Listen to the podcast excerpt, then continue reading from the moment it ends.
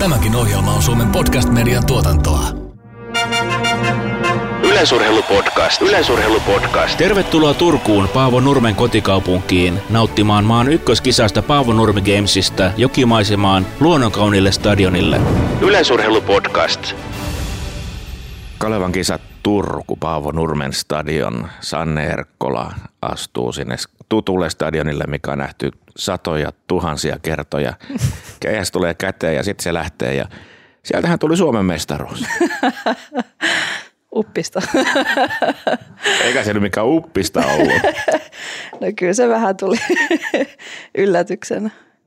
Iloinen oli ennätyksestä, mutta se, että se riitti kultaa oli kyllä, oli kyllä yllätys itselle. Oliko se niin kova yllätys, että siis yllätyit noin paljon?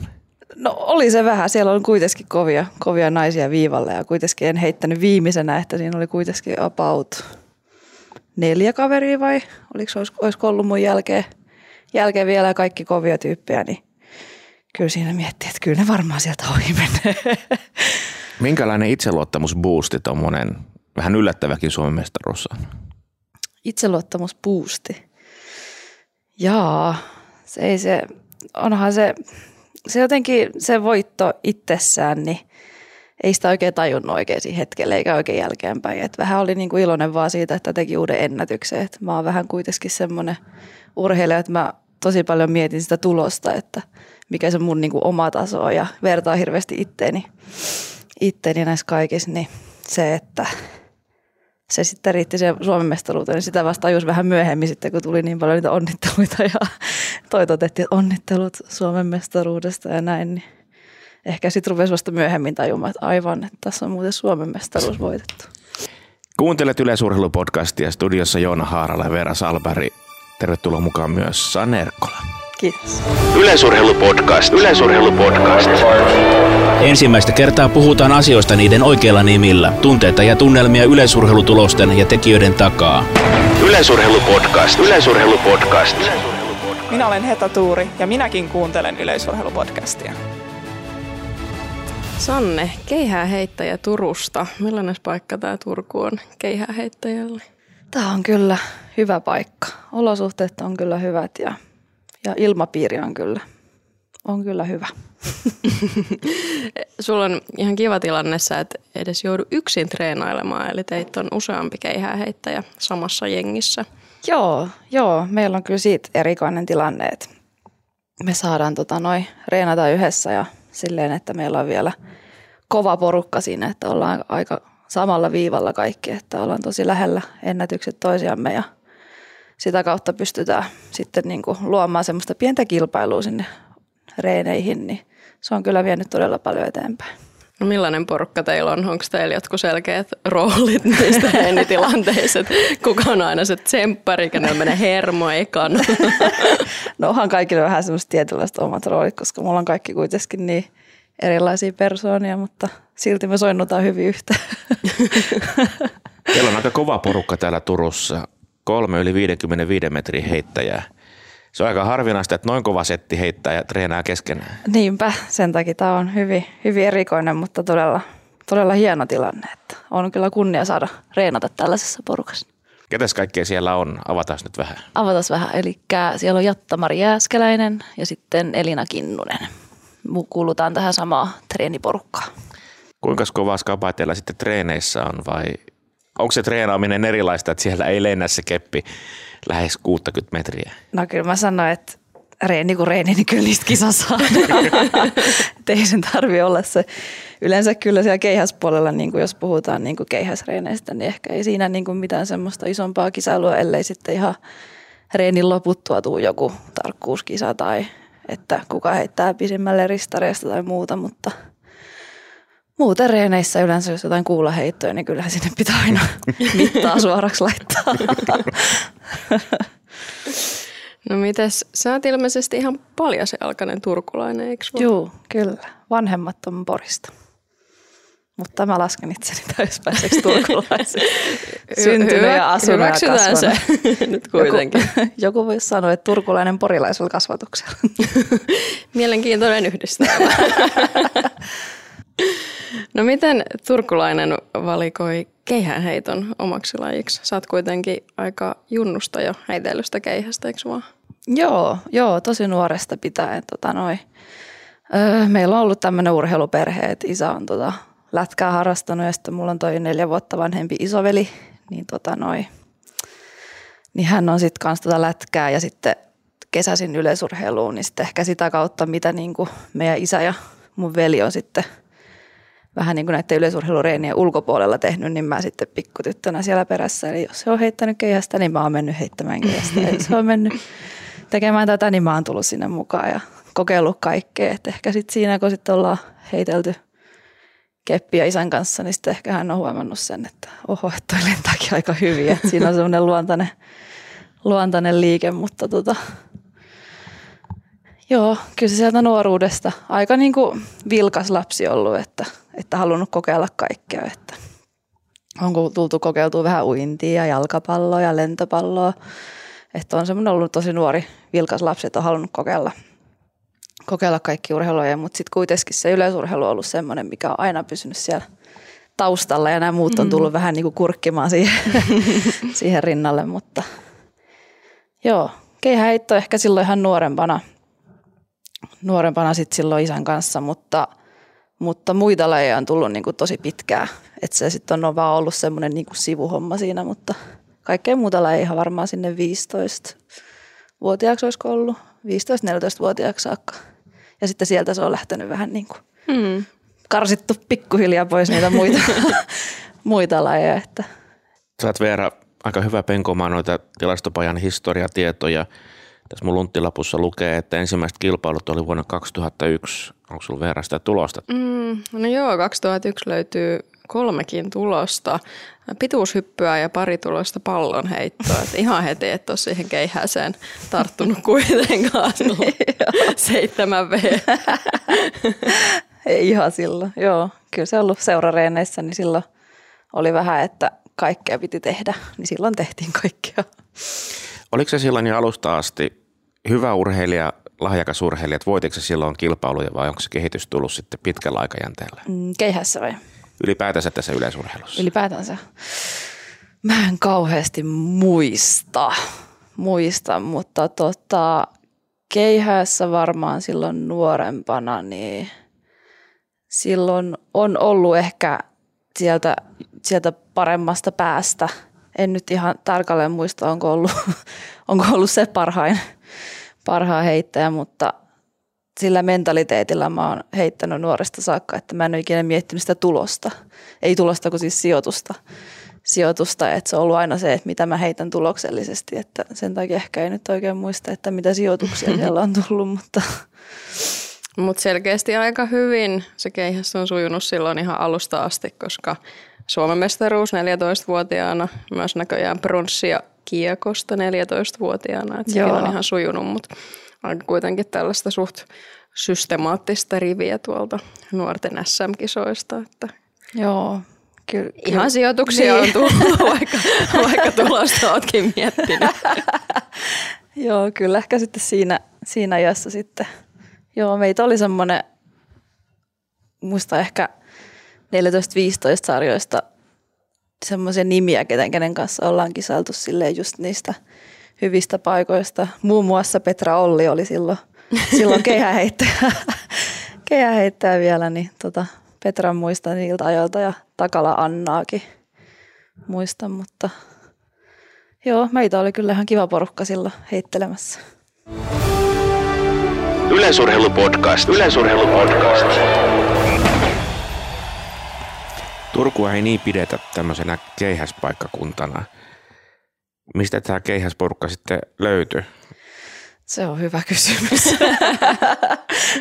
Ehkä se on joku sattuma, että me ollaan kaikki sitten jotenkin vaan nipouduttu yhteen. Mutta. Et siellä ei ollut erikseen mitään semmoista keihäsvalmentajaa, joka olisi sitä intoa tuonut, vaan se keihäs nyt sitten sattuu vaan syntymään, se keihäsporukka.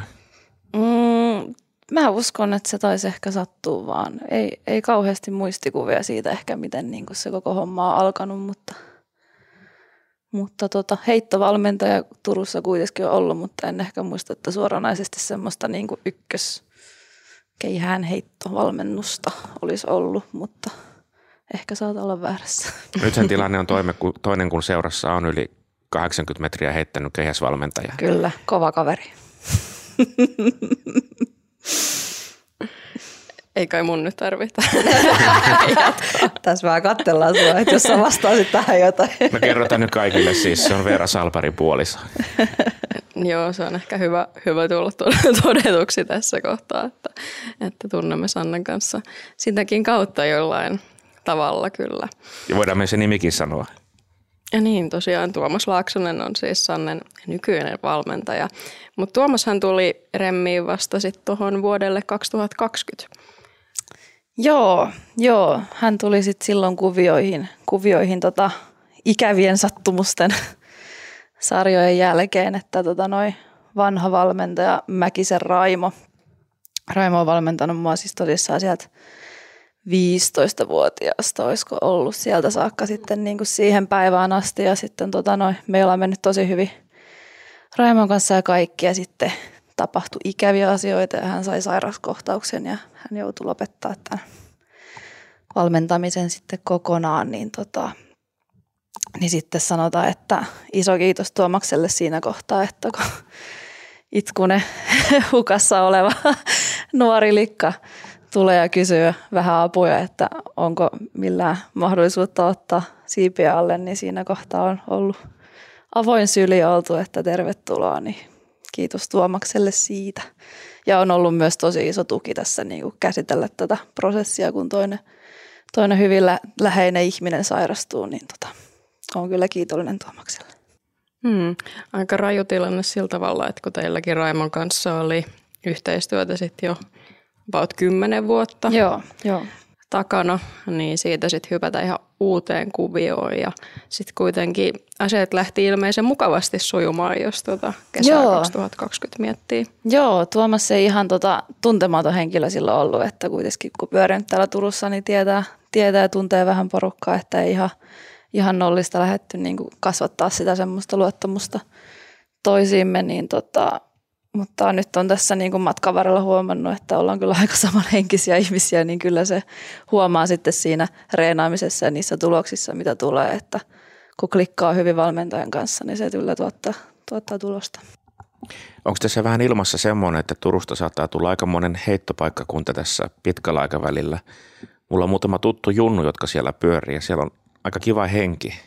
On, on ja mä uskon, että se on kasvamassa joka vuosi, toivottavasti eteenpäin. Kuinka paljon oot tekemisissä näiden yläkoulu- ja lukioikäisten junnujen kanssa?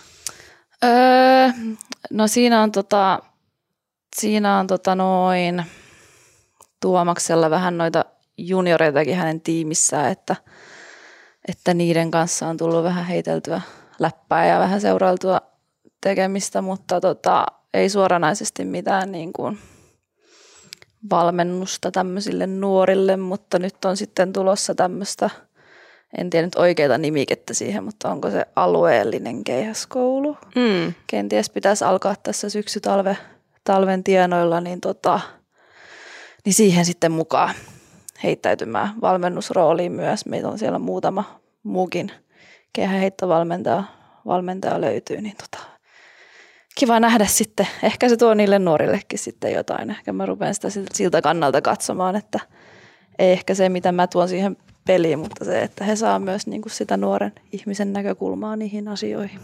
No ihan varmasti, kyllähän se siinä kohtaa on tosi tärkeää, että on joku, kenen sä pystyt samaistumaan, niin asiat tuntuu mm. ehkä aika paljon läheisemmiltä ja ymmärrettävimmiltä kuin sit, jos on jos se ei ole ihan omassa näköpiirissä, että minäkin voisin olla tuo Mm, Kyllä. Mutta hei, jos pohditaan sun omaa kehityskäyrää, niin sähän oot sillä tavalla, en tiedä voiko sanoa poikkeuksellinen keihääheittäjä, ehkä ylipäätään poikkeuksellinen urheilijakin, että sä oot aika systemaattisesti kehittynyt. Sä oot nyt 27-vuotias, sä oot aloittanut keihääheiton aika nuorena jo, ja sulla on tullut sillä tavalla kehitystä lähes joka vuosi siellä, niin osaako itse tunnistaa sieltä jotain, että mitkä asiat on vaikuttanut siihen, että sä oot pystynyt kehittyä aina sieltä juniorista ihan aikuisurheilijaksi asti? Kyllä mä uskon, että se on ne vammat ehkä suurimmassa roolissa, että tota noi, ehkä siinä, siinä vaiheessa on niin kuin kiitollisessa asemassa, että on säästynyt semmoisilta ns-isoilta isoilta vammoilta, että ei ole tarvinnut kauheasti, kauhean pitkiä näitä sanois nyt näitä palautumisjaksoja mm. näistä vammoista, että ei tarvinnut kauheasti leikkaushoitoa, että kyynärpäätä on käyty vähän putsaamassa, mutta sekin on ollut pieni, pieni operaatio, että sen jälkeen heti kun on ollut heräämössä, niin on sanottu, että jaha, se sitten ruvetaankin suoristelemaan, että ei ole ollut semmoisia pitkiä aikoja, että olisi kokonaan poissa, poissa siitä urheilun parista, että ehkä se on niinku se yksi osa syy siihen, että on niinku, kehitystä on tullut sitten joka vuosi, kun on pysynyt, pystynyt pysymään poissa. Turkuhan siitä ihanteellinen paikka urheilijalle, vaikka ikäviä ovatkin nämä urheiluvammat, että täällä taitaa olla aika maailmanluokan osaamista noissa urheiluvammojen hoidossa. Joo, kyllä, kyllä kuulemma.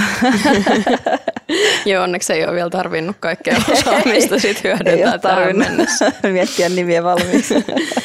no hei, tasasta kehittymistä äh, pitkään, nyt kuitenkin pari ehkä isompaa kehitysloikkaa näinä viime kesinä – niin pitäähän siitä nyt kysyä. Viime kesän ennätys 59-61, eli se 60 metrin kerro hämöttää jo siinä aina lähellä. Eikö tämä meidän 60 metrin naisten kerho laittanut hakuilmoituksenkin kesällä, että uusia jäseniä haetaan, niin koska ajattelit ilmoittautua kerhoon? Jos kaikki hyvin menee, niin kyllä se ens, ensi vuonna, ensi vuonna voisi laittaa, laittaa ilmoitusta eteenpäin. No sehän kuulostaa hyvältä ja näin me ehkä uskalta, äh, jonkin verran rahaa uskaltaisi varmaan laittaa siihen, jos saat terveenä pysyä, että mm, näin voisi kyllä. käydä. Mutta tosissaan selkeät isot kehitysloikat pari viime kautta. Onko sulla nyt sitten uuden harjoittelun myötä joku muuttunut vai mitä sä itse veikkaat, mistä se kehitys voisi johtua vai onko se monen asian Kyllä mä, kyllä mä uskon, että se on se monen asian summa ja se, että, että mä uskon myös, että Tuomas on löytänyt ne tietyt kohdat, mitä pitää niin kuin lähteä parantamaan ominaisuuksissa, myös heittämisessä. Että se on ollut, ollut kyllä hyvä, hyvä tota noi, kun Tuomas on vähän samanlainen heittäjä ollut myös kuin mä, että, että tota molemmat ollaan semmoisia ns tunneheittäjiä, eli, eli hirveästi tunteen kautta lähdetään hakemaan sitä, että, että kun heitto on lähtenyt ilmaan, niin mä sanon, miltä se tuntuu ennemmin kuin se, että mikä niin kuin tekniikka, tekniikkapuolen juttuja siinä on, että aika silleen tunteella ja Tuomas on myös itse myös vähän samantyylinen heittäjä, että hän hakee sitä heittoa myös tunteen kautta, tunteen kautta, niin mä uskon myös se, että hän ymmärtää tosi paljon sitä mun palautetta ja näin ollaan myös pystytty sitä kautta – luomaan sitä tekniikkaa paremmaksi. Eli sanotetaan tuota nyt vähän tarkemmin. Eli kysymys ei ole siitä, että onko hyvä fiilis tai huono fiilis, vaan onko se tunne siis siltä, että miltä nyt tuntui se käden asento ja jalan asento vai, vai mitä se tunne on? No se tunne on just sellaista, että vaikka heittää, sanon, että nyt tuntui hyvä venytys rintalihaksessa ja ja tuntui sellaiselta, että oli hyvin pystyssä. Ja sitten Tuomas sanoi oman mielipiteensä asia, että miltä se sitten hänen silmänsä näytti, mutta hän pystyy sitä tunteen kautta niin kuin myös ohjaamaan sitä tekniikkaa, että just vaikka sanoo, että ei sano suoraan, että kättä ylempänä, vaan lähtee sille sitä semmoista tunnetta lapaan, että lavassa on tuen tunne, niin silloin se niin kuin mä ymmärrän sen paremmin kuin sillä, että käsi pitää pysyä ylhäällä. Kun no nämä on ehkä näitä syitä, miksi mun on yhä monesti vielä aika vaikea ymmärtää tätä keihäheittoa, vaikka on niin kuin tovin nyt sitten asunutkin tällaisen keihäsvalmentajan kanssa, niin se on kyllä ihan hiton monimutkaista touhua sille, että on nämä ominaisuusasiat, sitten on tekninen puoli ja sitten nyt me ollaan näissä tunneasioissa. Mä en tiedä, mitä mä tähän sanoisin. Että, siis mun mielestä se on kyllä tosi vaikea laji päästä sisään niin kuin siihen tekemiseen. Mutta eikö se ole hyvä, että sulla on puoliso, joka osaa sanoa tunteista ainakin jotakin? niin keihää heiton tunteista, joo. Yleisurheilupodcast. Yleisurheilupodcast. Paavo Nurmi Games sai alkunsa 1957. 64 vuotta sitten, kun Nurmen seura Turun Urheiluliitto lahjoitti juoksijalegendalle nimikkokisan 60-vuotislahjaksi. Yleisurheilupodcast. Mennään noihin tuntemuksiin vielä sitten syvemmin. Puhutaan ihan fiiliksistä. Kuinka fiilislaji tämä keihäheitto on siellä kisoissa? Jos ottaa päähän, niin näkyykö se tuloksessa vai antaako se päinvastoin sitten lisää energiaa? Mm, Mä uskon, että se on aika henkilökohtaista. Et, et ite heittäjänä mä oon semmoinen jännittäjäpersona, eli mä siis jännitän tosi paljon kisoja ja, ja tota noi, vatsaan tulee semmoista hirveätä ku, niin kutinaa ja semmoista, niin kuin, että tiedä pitäisikö oksentaa vai mitä pitäisi tehdä eikä meinaa pysy paikallaan. Mutta se on sitten samalla vähän semmoinen niin kuin mun vahvuus, että, että jos se tunne löytyy, se jännitys ja semmoinen, niin mä pystyn purkamaan sen siihen tekemiseen. Eli se on vaan plussaa mun kohdalla, että joillakin se voi olla sitten päinvastoin, että jos tulee liikaa hermostuneisuutta ja jännitystä, niin, niin se sitten purkaantuu väärällä tavalla siihen keihäheittoon. Keihäheitto kuitenkin on laji, missä pitäisi pysyä rentona, rentona, mutta räjähtävänä, mutta jos se rupeaa semmoiseksi jäkittämiseksi menemään, niin eihän se sitten lenne oikein. Niin meillä on esimerkkejä keihäheittäjistä, jolla niin kuin lähtee todella kovaa ja korkealle ja, tai sitten todella kovaa ja matalalle. Mm. Onko se todellakin noin vaikeaa, että saa sen sitten menemään sinne jonnekin väliin? On. Kokema, nimimerkki on kokemusta löytyy, kun en osaa heittää matalia heittoja. Joo, on se. Se on se tietty malli, mitä sulla on, sä oot oppinut siihen sun kroppaan ja miten sä käytät sitä, niin kyllä se, se on aika vaikea lähteä muuttamaan sit siinä, kun sä tuut lujaa siihen viivalle, että miten se sitten siitä lähtee, mutta sitä varten se harjoittelukin on. Mä oon itse tekemässä talvisin talviurheilutapahtumia, muun muassa hiidon maailmankappia ja siellä kuuluttamossa mm, nämä konkarin mäkihyppäjät kertoo, että mäkihyppy on semmoinen laji, että kun se ponnistus saadaan menemään sadasosalleen kohdalleen, että sä oot just siellä niin kuin mäessä siinä hyppytasanteella ja se ponnistus pitää tulla niin kuin just oikealla hetkellä ja sen oikean hetken löytäminen saattaa viedä vuosia, mutta sitten kun se napsahtaa paikalleen, niin sitten sitä menestystä rupeaa tulemaan, kunnes sitten taas jotain tapahtuu.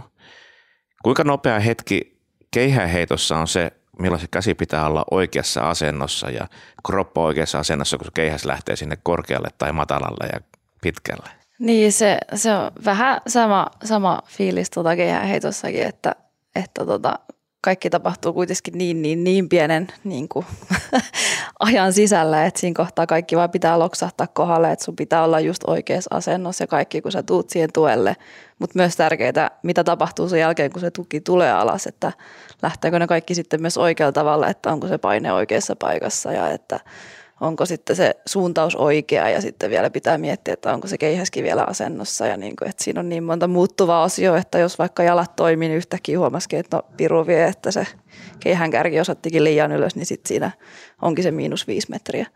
Että kyllä se niin kuin, siinä vaan pitää losahtaa kyllä kaikki kohille. Mutta onko mä ymmärtänyt oikein kuitenkin, että keihästä voi heittää monella eri tavalla? Kyllä. Kun on, on, on olemassa urheilulajeja, missä se suoritus pitää periaatteessa tehdä kaikkiaan aina samalla tavalla, mutta keihästä voi eri tavoin heittää. Kyllä se, se riippuu niin, niin siitä, siitä keihäheittäjästä, että minkä rakentein ja mitkä ominaisuudet ja miten sä pystyt hyödyntämään niitä sun ominaisuuksia siihen lajiin, niin sitä kautta myös lähdetään hakemaan, että kaikilla kuitenkin on eri tekniikka.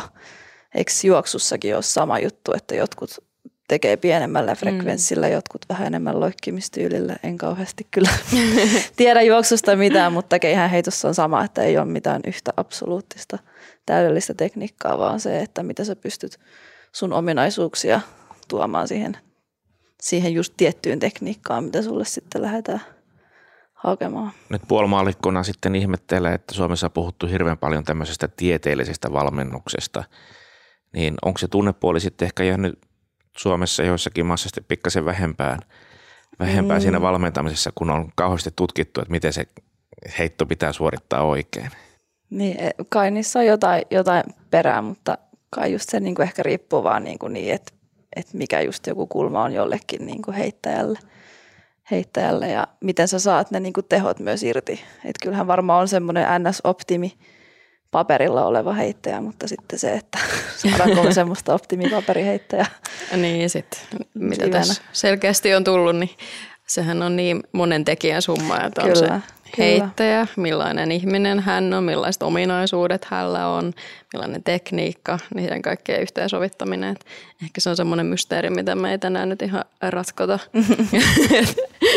Miten se erinomainen keihääheittäjä syntyy? jos puhutaankin sen sijaan vähän ensikaudesta, eli kahdet arvokisat, MM-kisat, EM-kisat, molemmissa on tosi kovat rajat. MMI mennään 64 metrillä, EMI mennään 62,5 metrillä, mutta sitten on tämä ranking-systeemi molemmissa, molemmissa kisoissa, eli MM-kisoihin keihääseen otetaan mukaan 32 urheilijaa, jos on oikein ymmärtänyt EM-kisoihin, sitten taas otetaan mukaan 26 urheilijaa. Ja siellä EM-rankingissa on tällä hetkellä siellä 17, eli sehän näyttää ihan oikeinkin lupaavalta jo. Ja MM-kisoissa sitten taas, jos mukaan otetaan 32 urheilijaa nyt rankingissa 35, niin se MM-paikkakin ehkä sitten hyvällä alkukaudella voisi olla ihan plakkarissa, niin millaisia ajatuksia onko uskaltanut miettiä ensi kesää vielä niin pitkälle vai onko nyt selkeästi ajatukset tämän hetken tekemisessä ja harjoittelussa? Mm, kyllä me niin kuin lähdetään rakentaa sitä niin kuin, tätä meidän niin kuin kautta sillä ajatuksella, että mitä siellä kesällä tulee tapahtumaan. Että kyllä me niin kuin lähdetään, lähdetään tavoittelemaan niitä arvokisoja, karvokisoja molempia edellyttäen se, että saadaan tosissaan hyviä kisoja siihen alkuvuoteen ja päästään heittämään hyviä heittoja. Että et se kuitenkin ne ranking-pisteet on niin, että sä vaadit, jos tarvit niitä ranking-kisoja ja sitten se, että miten niiden saatavuus ja miten sitten niihin pääsee on sitten se seuraava, seuraava ongelma steppi, mikä sitten ehkä tulee siinä kohtaa, mutta ainakin lähdetään yrittää ja koittamaan. Nyt on verran pakko kysyä. Mä en ole varmaan, kun julkaistu jo Paavo Nurmi Gamesien ohjelmaa, ja sitä vielä mietitään sitä ohjelmaa, mitenkäs on, mahtaisiko siellä olla naisten keihäänheittoa tämmöinen ranking-mahdollisuus? No toki itse pitää sanoa, että on jotain lukkarin rakkautta aiheeseen, että toivottavasti, mutta sehän on tosi kompleksinen kuvio, miten, miten se lajiohjelma rakentuu. Me ollaan osa kansainvälistä sarjaa, eli tietysti me käydään sitten sarjana neuvotteluita, mitä lajeja missäkin että se kalenteri olisi mahdollisimman monelle urheilijalle optimi. Lajit on järkevästi suhteessa toisiinsa eri kisoissa. Ja sitten tietysti sekin ehkä onnellinenkin tilanne, että Suomessa on hyvä tilanne yleisurheilussa tällä hetkellä, että nyt lajit, joita yhteen iltaan pystytään ymppäämään, niin valitettavasti niitä ei ole ihan niin paljon kuin meillä olisi potentiaalisia urheilijoita ensi kesän arvokisoihin, että se on kyllä aikamoinen – aikamoinen palapeli, mitä tällä hetkellä sitten meidän erityisesti urheilijahankkija Salosen Arttu pohdiskelee kovasti ja käy neuvotteluita ja keskusteluita tuolla. Että varmaan alkuvuodesta ollaan sitten viisampia sen yhtälön kanssa. Mutta hei, äh, jos vielä jutellaan hetki niistä arvokisoista, arvokisan rajoista, eli 59-61 tänä vuonna. EM-raja 62-50 ei sillä tavalla kuulosta lainkaan mahdottomalta, jos ajatellaan, että pari metriä sä pystyit hinaamaan tulosta ylöspäin tälle kaudelle. Miten sä itse koet sen, että onko sulla se niin kuin pitkä heitto siellä nyt jo niin kuin plakkarissa, että onko se sulla teknisiä asioita, ominaisuusasioita vai, vai sekä että mitä se mm. vaatii tason nostaminen sinne? Joo, no kyllä mä uskon, että, että no tekniikkaa totta kai pitää lähteä parantamaan aika paljonkin, että, että siellä on vielä aika isoja ongelmia, että saadaan sitten niitä. Ens, no viime kausi oli siitä hyvä, että saatiin, saatiin just sillä sitä parasta heittoa nostettua, mutta saatiin myös sitä keskiarvoa nostettua, eli ne kes, kisojen keskiarvojen heitot oli korkeammalla, mitä sitten taas niin kuin sitä edellisellä vuodella, että se, se oli kyllä tosi hyvä, mutta – mutta kun puhuttiin näistä tunneasioista, niin tosissaan se 5961 ei tuntunut hyvältä. ei tuntunut hyvältä heitolta, että mä uskon, että siellä on, siellä on isompaa, isompaa tulossa, että se ei nyt ihan päässyt vielä, vielä viime, viime kaudella ulos, mutta toivotaan, että pysytään terveenä ja saadaan vielä hiottua niitä, niitä teknillisiä asioita ja muita ominaisuuksia, että sitten se menisi sinne, minne haluttaisiin se keihäs sitten ensi kaudella. Ihanaa kuulla, kun suomalaiset urheilijat ei enää sano, no onko sanonut enää pitkään aikaan, että katsotaan mihin riittää ja teen parhaani, vaan että ei tuntunut hyvältä, tulee pidempiä heittoja. Eikö se tämmöistä aika tervettä itsevarmuutta kuitenkin, että kyllä tätä vielä mm. löytyy? Oh, no sanotaan, että se on näin. Tervettä. Onhan se ehkä urheilijalle ihan hyvä, jos ei eh, pakollinenkin ominaisuus, että uskoo itse omiin kykyihinsä. Ainakin itse ajattelen niin, että, että tota, vaikea sieltä on ylittää itseään, jos ei itsekään siihen usko, niin tuntuu kovin sattumanvaraiselta. Aina sitä voi yllättää sitten. Suomalaisessa naisten keihäheitossahan on ihan kiva tilanne tällä hetkellä. Teitä on iso joukko hyviä nuorehkoja heittäjiä, jotka on heittänyt jo selkeästi päälle 55 tuloksia. Sellainen nippu löytyy päälle 50 metrin heittäjiä tosi paljon. Tutkailin jonkin verran näitä kaikkien aikojen tilastoja. Meillähän on siirrytty tähän keihäsmalliin vuonna 1999, eli tietysti kaikki, kaikki tulokset tässä ei ole mukana, mutta täältä tilastosta niin top 20 yhdeksän tulosta on tehty viimeisen viiden vuoden sisään. Ja sitten jos vähän laajennetaan, niin top 30 tuloksista peräti 15 on tehty viiden vuoden sisään. Eli sehän kuulostaa sillä tavalla aika hyvältä. Meillä on joukko, joukko hyviä heittäjiä, jotka pommittaa jo lähelle sitä kaikkien aikojen kärkeä, mutta sitten tietysti vaaditaan vielä sitä pientä tason nousua, että päästään kolkuttelemaan noita ihan kaikista kovempia tuloksia. Meillä syntyy niitä yli 60 metrin heittäjiä. Nythän sun lisäksi Anni Linne oli jo tosi lähellä. Varmasti Julia osaltaan toivoo, toivoo tavoittelevansa samaa rajapyykkiä ensi vuonna, niin millainen fiilis sulla on tällä hetkellä tuosta naisten keihää heitosta? Luuleeko että sieltä sun lisäksi on useampia naisia ja tyttöjä kolkuttelemassa noita arvokisaportteja tulevina vuosina ja ensi kesänäkin jo?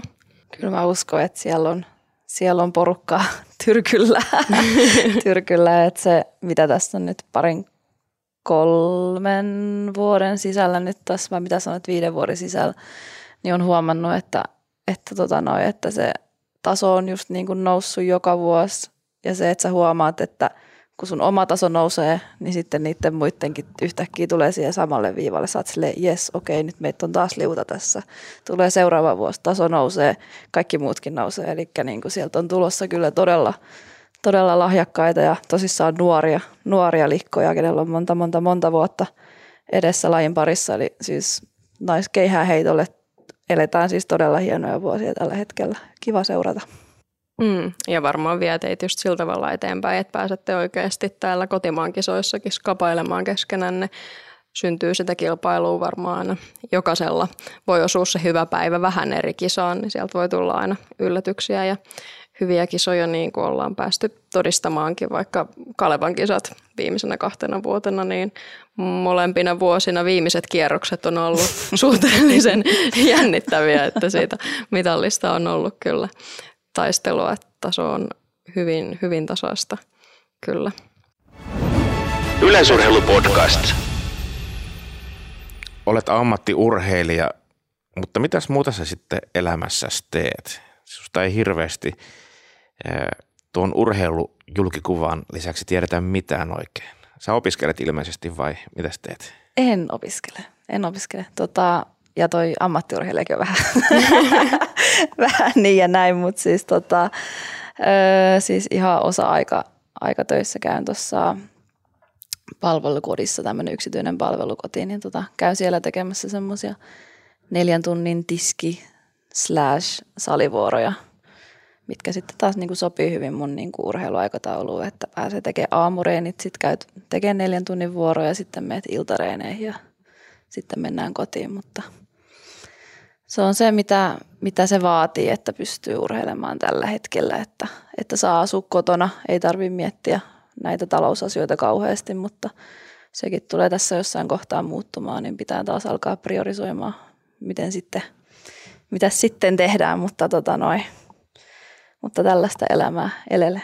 Vähän on semmoinen, semmoinen luonne, että en ehkä välttämättä halua tuoda kauheasti esiin, esiin tätä toista puolta, mutta tota, semmoista.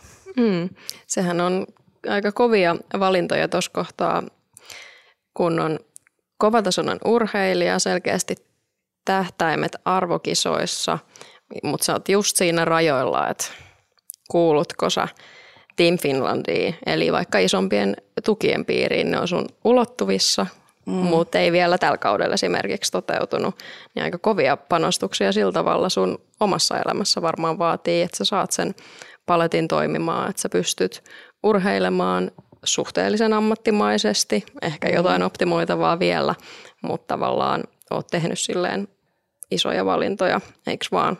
Asut vanhempien luona, teet selkeästi vähemmän töitä kuin mitä tietysti sitten jos urheilua ei olisi sun elämässä, niin, niin varmaan kyllä. tekisit aika erilaisia valintoja tällä hetkellä. Kyllä, kyllä se siis on niin kuin mietitty tämänhetkinen niin kuin elämäntilanne just sen urheilun, urheilun kannalta, kannalta ja sitä on ollut nyt tässä niin kuin aika kauankin, että on niin kuin ihan nuoresta pitäen niin kuin pitänyt sitä urheilua ykkösenä ja, ja miettinyt sen kannalta. Löytyy urheiluhieroja koulun paperit tuota, tuolta vuodelta 2017, mutta se on semmoinen, semmoinen ammatti myös, mitä ehkä ei tähän ihan sovi tähän urheiluuran kanssa yhteen, niin, tota noin, niin se on laitettu vähän sinne taka-alalle, että sitten kun urheiluura loppuu, niin voi olla, että sitä lähtee sitten sitä puolta sitten elämästä aloittamaan, aloittamaan, mutta tällä hetkellä koitetaan ajaa nyt sitä urheilua sisään niin kauan kuin sitä pystyy ja voi. Ja miten se nyt sitten, jos talous kestää, niin kyllä sitten painetaan loppuun asti. Sä oot ollut kuitenkin kärjen tuntumassa koko ajan. Onko kuitenkin jossain vaiheessa ollut semmoinen hetki, että on miettinyt, että onko tässä lähes ammattimaisessa treenaamisessa järkeä, että olisi hanskat lentämässä tiskiin tai keihäskaappiin menossa? Mm, ei ehkä tolla, tolla tasolla, mutta kyllähän tullut mietittyä, että oliko tämä se oikea reitti, kun kuitenkin sitten lähipiirissä on paljon niitä ystäviä, ketkä ei harrasta, harrasta mitään urheilua, niin heillä kuitenkin elämä menee sitä NS-normaalia tapaa, että ollaan tässä kohtaa, että opiskelut on jo takana ja ollaan työelämässä, ollaan ehkä hankittu se asunto jo, asunto jo ja perheellisäykset, kaikki tulee, tulee siinä kohtaa esiin, mutta – sitten miettii itseään, että jaa, että mä asun kotona. ja mä urheilen ja käyn silloin tällöin töissä ja sitten sitä miettii, että, että ei vitsi, että onko tämä oikein, mutta kyllä se aika nopeasti sitten tulee se tajun, että, että tämä on oikeasti hei hienoa, että mä saan, mä saan tehdä mun unelmaa ja katsoa tätä niin pitkälle, että ei sulle ei ole kiire sulle ei ole kiire näihin muihin asioihin, että, että tämä on nyt se sun juttus ja sä tykkäät tätä tehdä ja taas unelmaa, että älä mieti tollasia. ja jos teidän porukat on urheiluhenkisiä, niin mm. hehän ovat tavallaan sun huoltojoukkoja sitten. Kyllä, he on mun pääsponsori. Joo, eikös me ollaan nähty näitä ihan Suomessa ja ulkomaillakin, kun Rita on laitettu tuota, sponsorilogo, eli äiti tai isä. se sopisi näin se, tähän kohtaan. Näin se taitaa olla yllättävänkin monesti. Yleisurheilupodcast. Yleisurheilupodcast. Paavo Nurmi juoksi Suomen maailmankartalle. Nurmen viisi olympiakultamitalia Pariisin kisoissa eivät unohdu. 1500 ja 5000 metriä tunnin sisään. Kaksi kultamitalia. Yleisurheilupodcast. Onko sulla jotain sellaista suurta unelmaa urheilussa, mitä kohti sä meet? Sä oot kertonut, että sä oot ollut aina aika tulosorientoitunut. Onko sulla mielessä joku yksi tulos? Onko sulla selkeästi keskiössä se, että sä haluat nähdä mihin asti sä pystyt kehittymään vai mistä sieltä sä unelmoit? Mm, no tällä hetkellä on, niin kuin, mikä varmaan kaikilla yleisurheilijoilla on, on, niin on ne olympialaiset. Et se on semmoinen, mitä, mitä jokainenkin haluaa varmasti tavoitella ja se on semmoinen, mikä on munkin tavoite, että pääsisi sinne olympialaisiin. Tulostavoitteita ei ehkä välttämättä semmoista pitkä aikaista haavetta, että haluan heittää juuri tämän verran, vaan se ehkä tulee niin kuin joka vuosi esiin semmoisena niin realistisena, että, että jos vaikka heittäisi vaikka 5-7 ja tietää, että pystyy heittämään vaikka 5-9, niin sitten on silleen, että vitsi, että kyllä se 5-9 tulee. Ja sitten kun tulee 5-9 ja tietää, että pystyy heittämään vaikka 6-2, niin sitten on silleen, että se 6-2 on se, mitä mä lähden tavoittelemaan. Että se ehkä tulee semmoisena niin vuosittain ehkä se tuloksellinen niin kuin tavoite se ehkä riippuu just siitä, että mikä, mikä on se realiteetti mun omassa päässä, että mitä mä pystyn.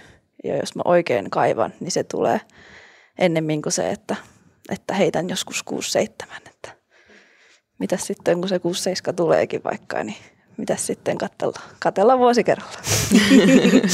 Sä oot tavoitteellinen, mutta loppujen lopuksi aika jalat maassa tyyppi. Joo, kyllä mä pidän sen realistisena sen touhun, että ehkä mä en niin kauheasti haaveile tuolla pilvissä. Mutta aina välillä pitää vähän unelmoida ja näin, mutta, mutta muuten mä pidän yleensä mun tavoitteet realistisena. Eihän sekin voi syntyä niitä onnenkantamoisia, jos tuuli ja Mm. kaikki menee niin just kohdilleen. Kyllä, sen takia se on niin hieno laji, että ei oikein voi olla ikinä varma, mitä sieltä tulee. No, jos sä mietit sun urheiluuraa taaksepäin, niin nouseeko sulta siellä jotain tiettyjä hetkiä, joku yksi muisto, mikä olisi sellainen ehkä paras hetki? Mm, no ehkä se on se, se kotikisojen voitto. Että kyllä se, se oli semmoinen, niin kuin, vaikka nyt ei niin kuin tuloksellisesti silloin, no joo, joo, siinä oli käynyt silleen vielä, mistä mä saan kuulla tähänkin päivään asti, että ken, käytiin heittää NS-kenraalikisa Kuortaneella Tuomaksen kanssa ja siellä sitten satuin semmoisen pitkän heiton astumaan vähän yli, joka sattuu olemaan siinä samoilla mitoilla, mitä sitten Kalevan kisoissa tota noin, oli sitten se voittotulos, niin ehkä se tieto siellä takaraivossa, että no toi tuli tollainen heitto noin helpolla, se tuntui todella helpolta heitolta, niin sitten kun Kalevan kisoissa heitti sen 5-7, oliko se 14, mä oon tosi huono 5-7, niin, tota, niin totta kai se ensimmäinen päällimmäinen, että ei vitsi, uusi ennätys, mutta kun mä näin sen tuloksen siinä tulostaululla, niin mä heti miettin, no jos olisi vähän, vähän olisi vähän niin kuin tota, vähän olisi korjannut näitä ja näitä, niin se voisi olla ehkä vähän pidemmällä. Mutta sit, sitten siinä se jännitys, kun sä odotat sen, sen oliko siinä 5-4 henkilöä sun jälkeen ja sä tajuut, että ei herkkari, että mä oon nyt ykköspaikalla, että mulla on niinku oikeasti sauma, sauma ottaa se ykkönen ja sitten kun porukka tippuu siitä edestä pikkuhiljaa, niin sitten se tunne, kun sä tajuut, että niinku nyt se on muuten siinä, että se kisa on nyt ohi ja ketä ei mennyt ohi, niin se on ehkä jäänyt semmoiseksi niin parhaaksi urheilumuistoksi, mitä on koskaan niin kuin kokenut. Se, se on niin kuin se, sitä on vaikea käsitellä, se on niin hyvä tunne, onnellisuus. Se eikö se ole aika mukava tunne voittaa kotikentällä? Joo, sekin vielä kaiken lisää. Siinä oli kyllä kaikki kohdallaan. Ja jotenkin sitten se vielä, että sä sait jakaa sen ilon myös sun reenikaverin kanssa, ketä otti hopeaa samassa kisassa, niin jotenkin sekin tuntui hyvältä, että ei vitsi, että mä onnistuin, mutta toi mun ystävä myös onnistui. Niin sekin jotenkin tuntui jotenkin todella hyvin. Tuntui, että ei ollut ainoa siinä ilossa, vaan niin kuin joku muukin niin kuin oli siinä, siinä vieressä mukana, että ei vitsi, että toi onnistui, mä onnistuin, me onnistuttiin. Ja sitten miettii vielä, että valmentajakin on varmaan tyytyväinen. Ja niin kuin, että siinä vaiheessa, kun ihmiset tulee sitten sen kisan jälkeen sanomaan, että ei vitsi, että mä itkin sen koko kisan ajan, kun oli niin jännittävä, on niin onnellinen sun puolesta, niin sitten kun tajuu, että on niin kuin tuonut muillekin ihmisille sitä onnea, niin kyllähän se niin kuin tuntuu tosi hyvältä. Nukutko sä seuraavana yönä ollenkaan? En mä kauheasti. väsynyt olin, väsynyt olin. Kyllä mä aika, kyllä me siinä hetken oltiin kentällä ja sitten tota noin, menin kotiin ja tuijottelin vaan seinää ja siis todella väsynyt, mutta ei kyllä uni tullut. Kalevan kisoissa se mitalli saadaan samana päivänä. Mihin se laitettiin? Varmaan kaappi, jos mä oikein muistan. Siellä se on. Jossain kaapissa. No, eikö se ollut niin, että sulla kesti ovi nollata ton Kalevan kisavoiton jälkeen? Muistatko mä oikein, että sun kausi päättyi siihen, vaikka se olisi ollut vielä ruotsiotteluakin esimerkiksi tarjolla? Joo, joo, siinä oli tota, vähän siinä kauden aikaan, tota, noi, mulla oli tota, noin polven kanssa vähän ongelmia. Ongelmia ei oikein tiedetty, mikä niin kuin, homman nimi on ja vähän oli semmoista tota, noi, tunnustelua ja näin. Niin tota, jotenkin se oli, tuntui todella pitkältä kaudelta, vaikka se ei nyt ollut kauhean pitkä, pitkä se kausikaan, mutta jotenkin se jotenkin oli vaan sitten ehkä niin kuin asettanut sen niin kuin Kalevan kisat ykköstavoitteeksi ja ehkä ei niin kuin ajatellut, että olisi niin kuin mahdollisuutta päästä ruotsiotteluun. Totta kai sitä halusi ja tavoitteli, mutta sitten kun se realiteetti iski, mä jotenkin sen kisan jälkeen mä olin todella väsynyt. Mä olin silleen, että, että ei vitsi, että nyt, niin kuin, nyt pitää vaan laittaa niin pillipussi. Että se oli vähän niin kuin, ennen, ennen kisaa ja mä olin vähän niin kuin päättänyt mielessäni, että tämä on niin kuin se viimeinen kisa, että nyt rupeaa niin kuin olemaan, olemaan aika, aika finito. Ja sitten kun se kisa oli ohi, niin kyllä se aika, aika varmalta oli se, että ei kyllä sinne ruotsiotteluun lähetä, että, että ihan muutenkin sanotaan, että oli ihan hyvä päätös että sen polvenkin kanssa. Ja viime vuonna, vuonna 2020 se ruotsiottelu, se virallinen päätös, että se järjestetään, niin jos mä nyt oikein muistan, mm. se oli viikko puolitoista ennen kuin ne kisat Totta pistettiin muuten. pystyyn, että eihän siinä edes ollut sitä tietoa, että onko tämä vai ei. Joo, se oli vähän semmoista jossittelua. Siis me hetken yritettiin niin kuin elää siinä mukana, siinä jossittelun mukana sen Kalevan kisan jälkeen, mutta kyllä siinä reeneissä näkyy siinä tekemisessä, että ei, niin kuin, ei, ei siinä ehkä ole ollut semmoinen niin kuin ajatus mukana, mukana siinä touhussa. Että, ja sitten siinä taisi tulla vielä semmoinen karsinta kisakin vielä, että kisattiin ennen ruotsiottelua, että kuka pääsee ruotsiotteluun. Mutta kyllä mä sitä ennen olin jo päättänyt, että ei, nyt ei ole mun aika, nyt pitää levätä. Joo, se on mielenkiintoista. Se on varmaan selkeästi sun vahvuus, että pystyy tekemään niin kuin noin vahvalla tunnelatauksella, koska myönnän itse silloin vähän ihmetelleen, että no kuka kieltäytyy, jos on niin kuin Suomi-hommista kysymys, niin kyllähän sinne lähdetään. Joo, kyllä se sitten sit tota noin jälkeenpäin oli ihan, ihan tota hyvä päätös, että tota, käytiin tsekkaamassa se polvikin, niin siellä sitten löytyi, löytyi, löytyi tota noin asioita, että olisi voinut mennä vielä huonompaan suuntaan, jos oltaisiin jatkettu kautta, että sanotaan, että onni onnettomuudessa, että päätettiin siihen lopettaa. Ja ensi vuonna sitten Helsingin Olympiastadionilla on sitten pitkästä aikaa ruotsiottelu. Ai se on siellä. Okei. Kyllä vaan. Oh, mä en ole perehtynyt. Pahoittelut. Siellä on ensimmäiset yleisurheilukilpailut pitkään aikaan. No niin. Ja Helsingin olympialaisistakin tulee, otas nyt 70 vuotta täyteen. Että Kyllä vaan, juhlavuosi. et jos vaan kunto kestää ja terveys pysyy, niin kantsii mennä sinne. Mm, sanot, pitää ensiksi olla siellä Kalevan kisoissa kolmen parhaan joukossa. Sä oot kokenut siis urheilijana tämmöisen jo kohtuullisen pitkän uran ja menestys on sitten tullut sitten aikuisiällä. Nyt jos lähdetään pelaamaan taaksepäin, vaikkapa sinne 12 vuotta taaksepäin, 15-vuotias Sanne, niin mitä sille pitäisi sanoa? Vinkkejä ja neuvoja. Vinkkejä, neuvoja. Tämä on kyllä paha, koska ehkä ei ole mitään vinkkejä ja neuvoja antaa. Et mun mielestä mä oon niinku sen, tai on elänyt sen niinku urheiluuran uran tota niin, että mä oon pystynyt myös nauttimaan siitä muustakin elämästä. Et, et ehkä nyt ei ole mitään vinkkejä antaa. Mä uskon, että kaikilla on tarkoituksensa. Että ne, mitä mä oon tehnyt silloin nuorempana, on myös auttanut mua, mikä mä olen nyt tänään. Sanne Erkkola, suurkiitos kun tulit meidän vieraan. Kiitoksia. Yleisurheilupodcast. Yleisurheilupodcast.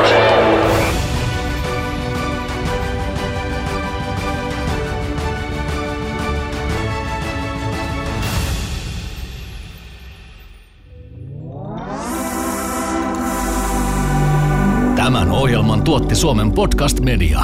Jos pidit tästä ohjelmasta, muista seurata podcastia Spotifyssa tai arvostele ohjelma Apple Podcastissa, niin muutkin löytävät ohjelman pariin.